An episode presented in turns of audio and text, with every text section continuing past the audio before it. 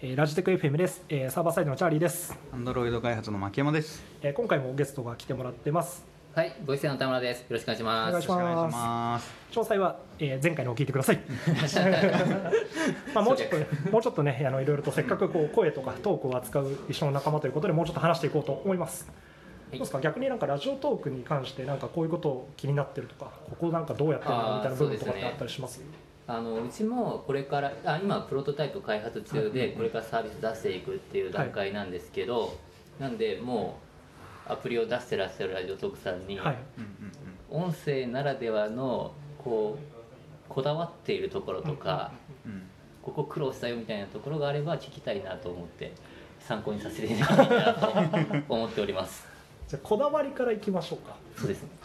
まあこだわり、まあ、結構ここかぶったりもするんですけど、一個こだわってるのは今テロップ動画って機能は結構強くこだわってて今後も多分力を入れていく部分かなと思ってます、テロップ動画。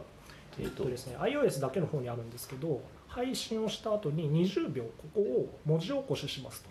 うーん音声を自動で文字起こししてそこを、はい。この字幕付きの動画みたいな感じにして Twitter とかインスタにシェアできますよ。はいはいはい。というのをやってますと。えー、これなんでやってるかまあいろいろと理由はあるんですけど一つはうんうんうん。音声って聞かなきゃわからないんですよね、中身が。画像に比べて情報もその聞くなんでしょうね。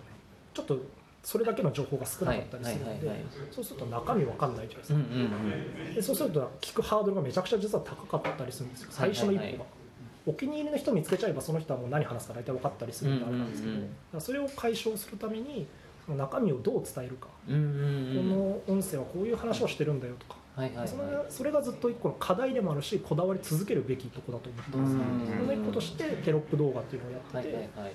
ちょっと今日いないんですけど iOS のエンジニアが非常に力を入れて開発していたりとか。それは見た目をキャッチーにするだとかシェアしやすくするだとかそういった目的でやってるってことあそうですね。うん。中身を伝えるっていうのと、まあ、それを向けえー動画にすることで拡散しやすくうんラジオトークとそのトークがいろんなところに広がるようはいはいはい。っていうためにやってたりします、あなるほど。拡散性めちゃくちゃ大事ですもんね。大事ですよね。でもうん。単純な音声ってめちゃくちゃ拡散性低いんですよ。うん。確かに。それこそ検索もできないですし普通だったら、うんうんうん。もうテキストと違って。あそうですよね。そこ音声メディアの一番の課題だなって僕もそうなんですよ。思ってます検索性が。そうなんですよ。それをしかもそれをちょっと Google 待ってても多分もうちょっと先だと思うんで。そうですね。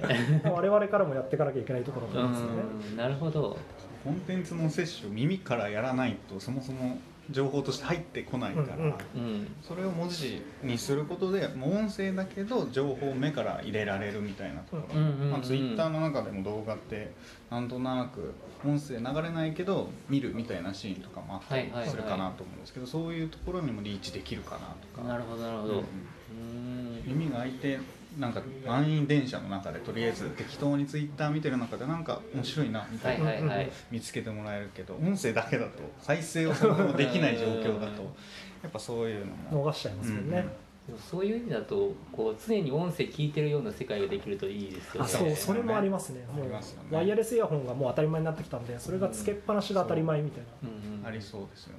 最近出た AirPods のプロ。プロ。あーはい。あれはなんか結構外の音を取り入れられるみたいなあありますねあれとかも入ってるんでそういうのがもっと発展していけばうん。うんうんうんうんなってきそうですよね。う。ん。まあ、そうですね。そういう時代も見据えながらってとこは多分ありますよね我々も、うんなるほど。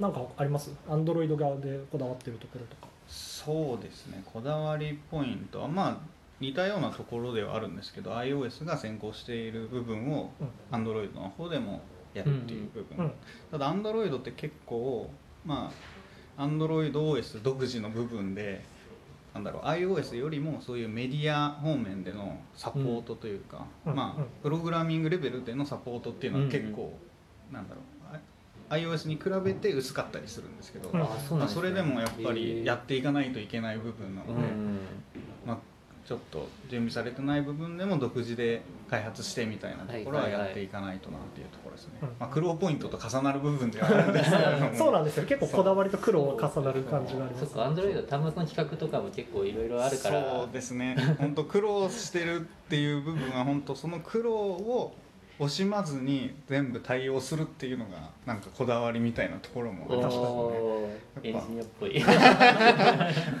負けちゃいけないないけ。ないアンドロイド本当に国内製の端末とかだと独自でいろいろ OS レベルで変えてたりで音が収録できないだとかなんかちょっと音質がみたいなのが変わってたりするのであーはいはいそういうのに対応していくっていうところはこだわり続けていきたいですね。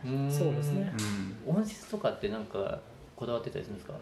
音質その一定にするためにみたいな、うんうん。一そうですね。定にするために互いにそれぞれまあルールを持ってやってるっていうのはありますし、うん。えっと時々それこそ Android で変なのが送られてくる場合があるんで これはサーバー側で変なの？えー、とちょっと普通なんでしょうね。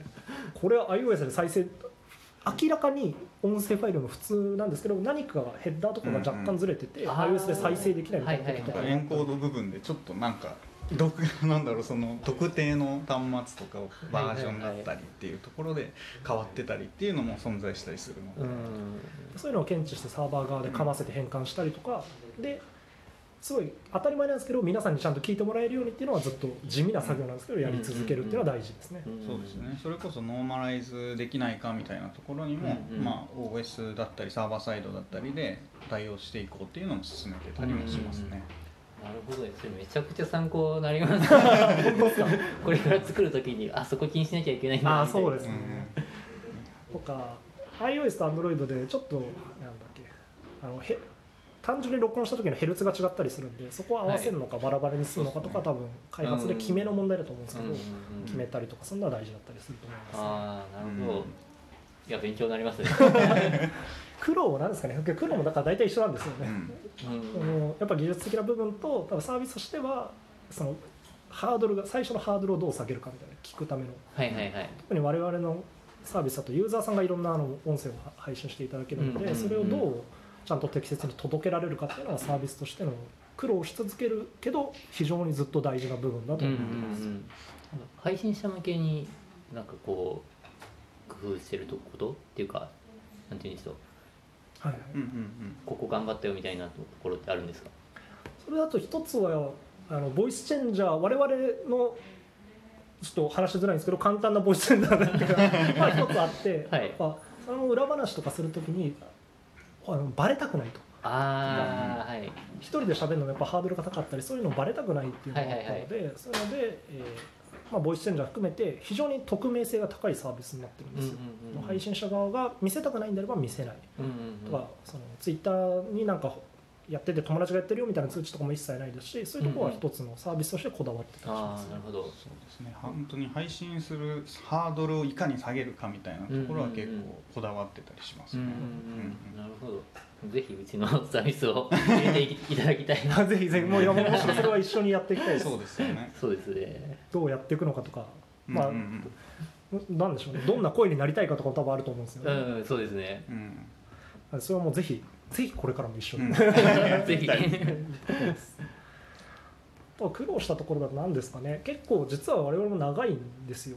2年ぐらいもうに、うん。そうですね。累計でいうとと2年半ぐらいやっていて最初は実はエンジニアは誰もいなかったりして。えそうなんですね。そうなんですで、えー、ともともとエキサイト社のエキサイト社の中でやっていたサービスでうん。当時の子会社の開発会社に委託して作ってたりとかが実はあってそれで1年ぐらい最初運用してたんですよ。はいはい。でそこからちょっと,、えー、となんでしょう言葉が正しいか分かんないですけど本腰入れていくぞというかもうちょっと本格的に伸ばしていくぞっていうタイミングになって、あエンジニアが一人ずつ増えていったみたいな。え iOS のエンジニアが増えてサーバーサイドのエンジニアが増えて Android のエンジニアが増えてみたいなあ感じで。そうなんですね。でちょっとずつ、えー、とももともとハイブリッドアプリだったんですけどそれをネイティブに書き直したりとか。はいはい。それは普通に苦労しましたね。ま あ大変でしたけどそういうことも実はやってたりとかするとかもありますね、えー、いや面白いですね。その時もだから最初あの音声のやつってなかなかネットにもどう取ってどう扱っていくかみたいなのが転がってないんで、ネイティブエンジニアの2人とかは結構最初のハードルは大変だったんじゃないかな。大変だもともとの要知識がないのでそもそも音声ってなんだろうみたいなところ。ああそうですよね。さあサンプリングレートってなんだろうみたいなところからやるんでもともとそれをやっていた学生とかじゃなかったので、うん。学生時代に。はい。そこは最初本当に大変でしたね、うん。でも今もどまだまだ知識としては足りてないのでそこも勉強しながらでもサービスをメインにしつつもそこは妥協せずにみたいなのはやっていかないといけないなっていうのもありますね。うんうんうんそうですよね。そうですね。田村さんむしろその音声のなんかどっか学生時代研究してたとかあったんですか？あ全然僕は音声関係なくてもともとシステムエンジニアやってたんですよ、で普通にあのウェブサービス EC サイト作ったりとかしててでまあ今の CTO が僕の大学の同級生なんですけど、は彼がもう大学で音声とか画像とかの研究ずっとやってて、うんでたまたま声かけられて、こういう技術があるんだけどこれを使ってなんか会社を起こしたいんですみたいなのがあってへ相談されてじゃあやろうよって言って始めた形なんへでー熱い展開。かっこいい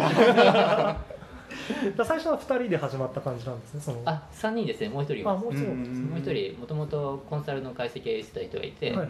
でその人に結構営業面とか立ち上げとか結構動いてもらったりしてましたね。へえそうなんだでも大学の同級生っていうのはいいですよねそのつながりがあって。でうん。互いに技術のことも分かってますし、そうですね。でもまあそんな仲良かったわけじゃない。大学時代はなんとなく知ってるぐらいだったんですか？そうですね。あそう。たまに話すぐらい。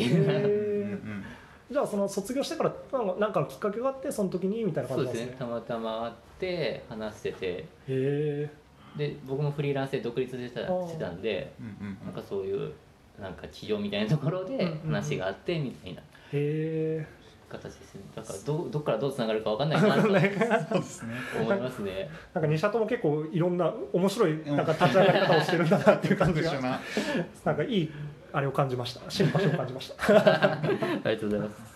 じゃあ引き続きこれからも一緒に音声の話とか、えートークの話とか、声質の話とかいろいろとこれからも、えーぜひ一緒にお願いします、よろしくお願いしよろしくますお願いします。えーありがとうございました。田村さんでした。ありがとうございました